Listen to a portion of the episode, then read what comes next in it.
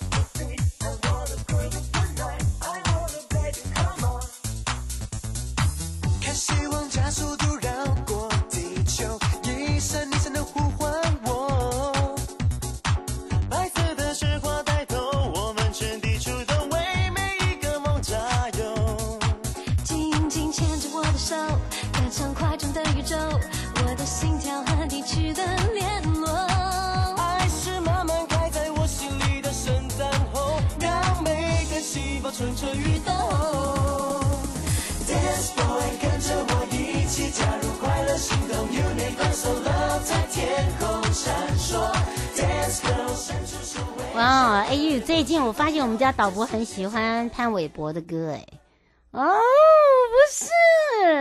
哦 没有啦，是要让大家轻松开心啦，而且哦，他搭配那是许慧欣哎，哦，对吧？我好久没听到他的声音了，嗯，听到他这首歌，我想说，哇，这这声音好熟哦。好，再一次的回到了 You Live Show FM 零四点一正声广播电台，陪同大家，我是你的好朋友瑶瑶。回到了生活法律生活法庭呢，回到了台湾高等检察署时间了。那么现在正在开庭中哦，待会呢会陪伴我们大家的是台湾高等检察署洪淑姿主呃检察官。其实基本上在我们的二审都是由一审上去的主任哦，所以我们都会简称他们是主任。那么今天要聊到的就是在职场被性骚扰，你可以怎么做？嗯，有很多人哦，就是呃，嗯，为了工作隐隐而忍。好，可是这样是不对的哦。那当然呢，在在这个职场性骚扰哦，跟一般的这个性骚扰有什么样的一个不同呢？今天我们就要来请这个呃洪检察官来跟大家来聊到哦，就是说职场上的骚扰它里面包含了有哪一些？然后如果说你真的在工作场域上面，你的雇主为了呃这个防治职场性骚扰行为，呃，怎么样来去做雇主？这是很重要的，就是说你雇主本来就要有义务去保护你的员工，好，尤其是女性或者是男性，好，现在不是只有女性骚扰啊，有时候是呃男性对男性骚扰也会有，好，所以呢，我们不能把它一概而论。那当然呢，不能一概而论的同时呢，我们就要让大家了解哦，呃，这个性骚扰法的部分。那在工工作的一个职场上哦，如果说劳工发生性骚扰行为，那基本上你要怎么办？好。你当然，呃，这这这个这个除了呢，呃，要让自己了解说，是不是要让雇主知道，然后再来一个就是说，你要怎么去呃让对方知道，然后要怎么样去处理它，哦，正视这个问题，这个也很重要。还有就是很害怕你跟你的雇主申诉之后，然后你的雇主找你麻烦，然后呢，你该怎么办？好，这个也是哦，这个我放出去的问题的时候呢，呃，在 You Live Show 跟这个 PTT 里面、哦，跟我的这个粉专里面就有人在讲到了，也碰到这个相同的问题哦。第一个都很怕害怕工作没了，不要害怕，这这个工作没了比你哦这个被性骚扰哦，性骚扰是比较严重的哈、因为呢，性骚扰真的你真的没有办法，你只能去走一样，就是行政申诉管道。好，那行政申诉管道会不会构成犯罪呢？待会呢，就由呃这个主任，就是检察官呢来跟大家来说明哦。好，我们先来看一下最近呢，国际社会跟我国各界对于这个被害人保护的尊严，还有同理心啊，这些议题呢都相当的重视。那么法务部呢将犯罪被害人之权益保障列为施政的一个重要政策，所以呢也积极的透过公私齐力来落实办理。啊，回到了悠悠生活法律庭看听，我们要看到了这一次的心爱逐梦领航新生。呃，我们表扬了一百一十一年推展犯罪被害人保护工作有功人士，那么谢谢他们的协助之外呢，呃，办理这个是给予了十八名的得奖者，要谢谢他们长期真的叫做不辞辛劳、不求回报的付出，发挥发挥了非常多的专业呃和经验，还有协助跟陪伴，不管是被害人或者是被害人家属哦，度过重重的难关之外，也回归于正常的生活。那犯罪被被害人保护呢是相当有意义的工作哦，那涵盖及时救援、安全保护、个案服务，包含了诉讼协助、还有补偿业务等等，被害防治网络的一个建制等等。那么当然，这个劳心劳力又需要有服务热忱，又愿意无私的去呃做这样的一个工作呢。对于这些有功人士来讲，有功的团体，我们真的除了感谢就是在感谢了哦。那当然这次呢，我们非常谢谢他们。那不管是在内政部移民署、教育部推荐。者呃，法务部推荐者，还有包含我们自己本身的这个台湾高检呃，也有获奖的检察官、哦，台中地呃地检的周佩莹啊，还有我们的新竹地检的吴俊贤，包含了新北地检的曾玉成检察官哦，呃，都要谢谢他们的帮忙啊，积极的为这个犯罪被害人争取一些相关的权益，然后伸张公义以及柔性司法的一面，所以这一次呢，给大家见证了台湾社会的光明。跟温暖，实现了心爱逐梦，领航新生。好，除了这个以外呢，呃，当然我们也呃，因应九合一选举，那凝聚了大家反贿选的一个共识。确保呢，我们在选举的公正公平。呃，当然，法务部这一次的一个净化选举风气的实施方案中也拟定了，呃，一个一百一十一年地方公职人员九合一选举法务部办理的反贿选宣导计划。那由中央资源的整合，扩大影响效益，跟同时呢，也增结呃这些呃创新反贿选的一个策略。那么。肃进一个干净选风，不遗余力。那么这一次呢，也有特别哦，把一些呃，截至十月十八号为止的呃这些这个结合大家的力量哦，那办理了一千一百二十五场的这个创新的宣导哦。那总共呢，包含了还进行原住民部落的一百九十四场，一百九十四场的这个宣导，那我们部落可以了解。那么还有让大家可以有一些很特别的，譬如说。有一些地检署啊，它就结合了地方，呃，譬如说地方特色的商家、观观光工厂啦，啊，还有一些地检署是结合了，呃，这个当地的美术馆啦，还有呢，这个检察官呢还打扮的，呃，配合主题的这个呃展览呢，呃，譬如说，呃呃，之前的我们这个抓鬼特工队啦，打击贿选鬼、买票鬼哦，让大家乐在其中啦，好，所以呢，有很多的创意哦，你会发现哦，都非常。非常的不一样。那另外也呼吁大家哦，就真的检举奖金最高一千万，那么比中乐透真的还容易哦。那全民茶会呢是最好的一个反贿选的宣导之外呢，我们要勇于拒绝贿选哦，大声说不啊、让大家自己选出自己最心目中呃最理想可以帮助我们的。呃，这个民意代表，那另外一个最高检也会整了整个妨碍选举刑事案件的一个列举，包含了查会标准的一个明确化，还有就是呃最高检核定的一些呃这个案件。那最高检呢，在十一月十四号有修正了一个呃至今已经十年的一个贿选犯刑例举。那经过了多次的选举，再加上社会变迁的一个呃贿选太样哦，也推陈出新，所以呢，指示了最高检搜集最新的实物见解啊、跟法务的一个裁判，呃，这所谓的判决，那么。通盘的去做一些修正跟补充，让我们在查查贿选的时候可以更准确。那么对外界呢，也可以做一些依循，避免候选人跟我们的选民呢误导哦，或者是呃误触法网都有可能哦。这也是我们跟大家呃一起分享的。那还有一项比较呃属于艺术美的部分呢，你其实哦你会发现我们的司法已经越来越柔性化哦，就是人性化之外还有柔性化。那今年的二零二二更生美展的开幕呢，时光旅程新书发表在台中的大墩文化中心举行，刚刚呢，呃，正在举行中。法务部部长蔡清祥等人莅临，鼓励我们的更生人，呃，展出了全国初阶的艺术达人创作，跟台中地区的各矫正机关的收容人的教化作品。那这一次呢，从八十六年我们在监所开办的呃雕塑心灵之美的继训班，那至今呢也激发了很多的创作跟潜力。那创作的过程呢，除了陪伴，就是耐心指导。那么有很多动人跟令人骄傲的艺术作品，呈现的就是他们的艺术来陶冶他们的心性。那另外一个就是他们的一个成果，也就是最佳的见证。那这一次的最高检察署邢太昭检察总长呢，也特别呢，呃，在这个根生保会积极配合的一个贯穿式司法保护措施，来提早哦，从这个监狱内的一个关怀一路相伴，呃，出监后的一个更生，尤其是在呃这个台中分会鼓励大家做艺术创作哦，除了呢这个技能训练班的材料费，让这个受刑人能够持续创作之外，也鼓励他们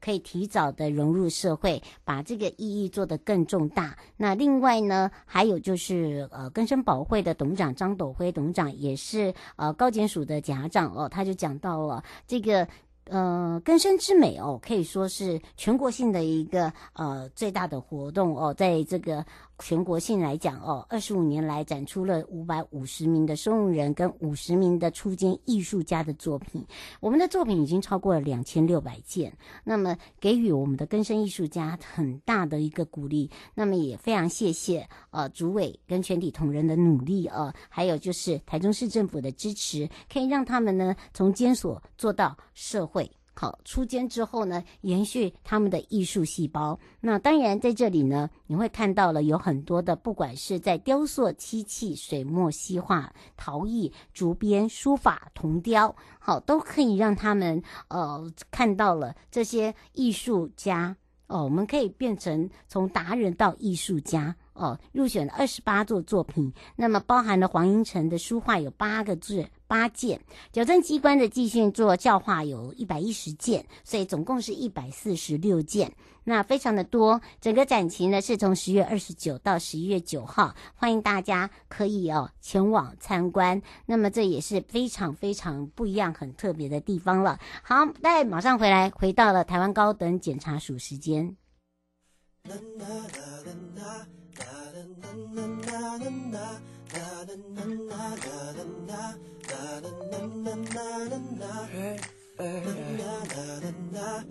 啦啦啦啦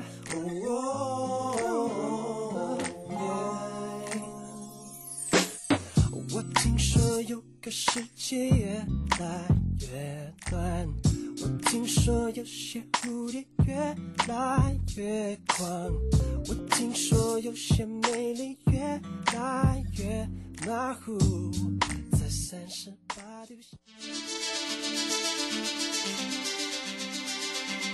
生活法律 Go Go Go，你我生活的好伙伴。我是你的好朋友哦，我是你的好朋友瑶瑶，再度回到了 You Live Show FM 零四点一正声广播电台，陪同大家回到台湾高等检察署时间了。那么也把这个主题放出来哦，在这个 PTT 啦，在呃这个我们的呃节目官网里面呢，呃有很多的朋友就说，哎，这个性骚扰哦，对他们来讲很严重哦，不只是呃女生，男性也有。好，这个在职呢被性骚扰的话，你到底该怎么做哦？也是今天的主题，我们要开。开放零二二三七二九二零，让全省各地的好朋友、内地朋友、收音机旁跟网络上的朋友一起来共同讨论。那陪伴大家也是台湾高等检察署洪淑姿检察官。其实我们都基本上都知道哦，他们都是我们的主任哦。我们先赶快让主任跟大家来打个招呼，哈喽、嗯。哎，好，主持人好，还有各位线上的听众，大家好，是，我是呃那个台中高等检察署的检察官洪淑芝，嗯，是，是当然呢，大家都要到二审，其实基本上都是从主任上哦，所以基本上我们都习惯叫主任。不过，哎，主任，今天我们要讲这个话题哦，就有很多人在这个 PTT 下面留言说，哎，很多人不敢讲，哎，因为呢被雇主知道的话，哈、嗯，这个马上就没有工作啦，哈，还有呢，呃，嗯、不是只有他们说啊，不是只有女女女生被骚扰，我们男生也会被骚扰，哎，哦，好好好，是是是，好好，我们现在男女平等，嗯、男女平等，哈，好，当然呢，说到了这个职场的性骚扰跟一般的性骚扰，到底这个差异别在哪里哦？我们是不是来请教一下主任了？嗯，好，OK，谢谢伟伟哈，谢谢瑶瑶，不好意思嘿，因为其实刚刚你有先提到一个重点哈，就是说，其实性骚扰它不是只有存在男生对女生，嗯，现在其实女生对男生。男生对男生、女生对女生都有可能构成所谓的性骚性骚扰。嗯，那我们今天是要谈所谓的职场性骚扰哈，我们主要是指说在职场的场域当中哈，嗯，你因为执行你的工作，那你会遭受到跟性跟性别相关一些骚扰行为。这个叫职场性骚扰。哦，那其实职场性骚扰它的行为，它的本质哈，跟一般我们通称的性骚扰行为并没有不同。嗯，那为什么我们要特别把它提出来讨论呢？因为呢，这个骚扰行为是发生在我们的职场的场域当中。那既然在场域当中呢，我们就希望雇主哈要有善尽一些保护的义务。嗯，还要保护劳工的权益，还要要他要创造一个很平等。呃，友善的工作环境哈，让劳工可以安心的工作，嗯、所以我们就有特别呃有一条一一部法律叫做性别工作平等法，嗯，那这部法律就是特别来规范这个雇主哈，嗯，就说发生性骚扰的事情的时候呢，雇主要做哪一些事情来保护劳工，所以今天我们是希望可以从性别工作平等法为中心来跟大家说明，如果在职场发生性骚扰的时候呢，雇主呢有什么作为的义务？还有我们劳工朋友呢，有什么权利可以主张？嗯，是哦，吴先生想请教一个问题哦。他说这个会不会呃，这一般来讲可以分为呃小公司、工厂，甚至大公司哦。他说大公司基本上也会发生这种事情，小公司也会有。那呃，一般如果说自己是雇主的话，呃，我们我们有什么样的一个权利可以去保障他们？嗯，其实这里的 性别工作平等法里面的雇主哈。它不限于大公司、小公司，嗯、甚至你的一些私人企，就是呃没有公司行号的啊，工作室啊，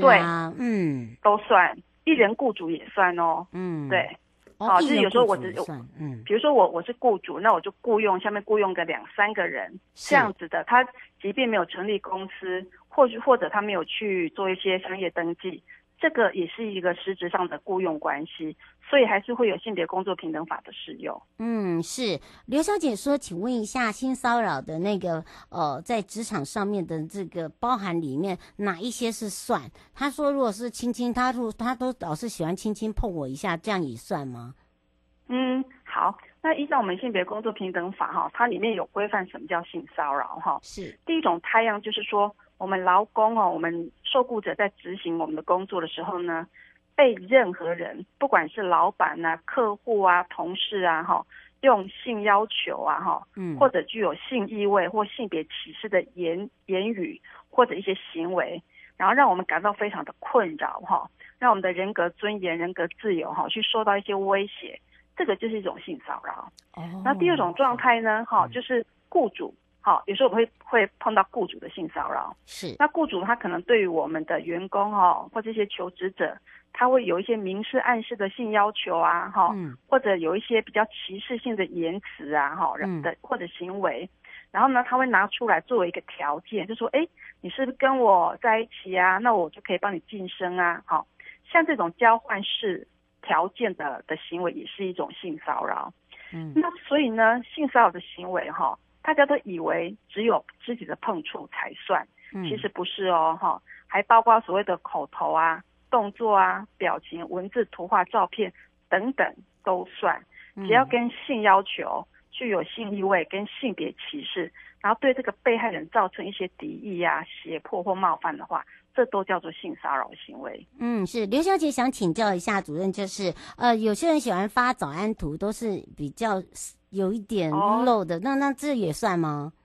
是哦，那是算的哦。对，哦、我们常常会看到很多人就是发那个早安图，那上面可能就是一个美女图，对不对？是，甚至有时候会露两点，有的还会三点全露。嗯，那其实这个女生接到这个这样子的图哈，其实看的是不舒服的。是，这个会构成性骚扰。哦，所以真的要小心哦，哈。这个刘小姐，你这个如果你可以告诉她，请你不要再传了。好，你可以直接 就写给她。哦，那如果他再传的话，他就真的是性骚扰了哈。嗯，这就有点性意味的感觉，打屁股。没有错。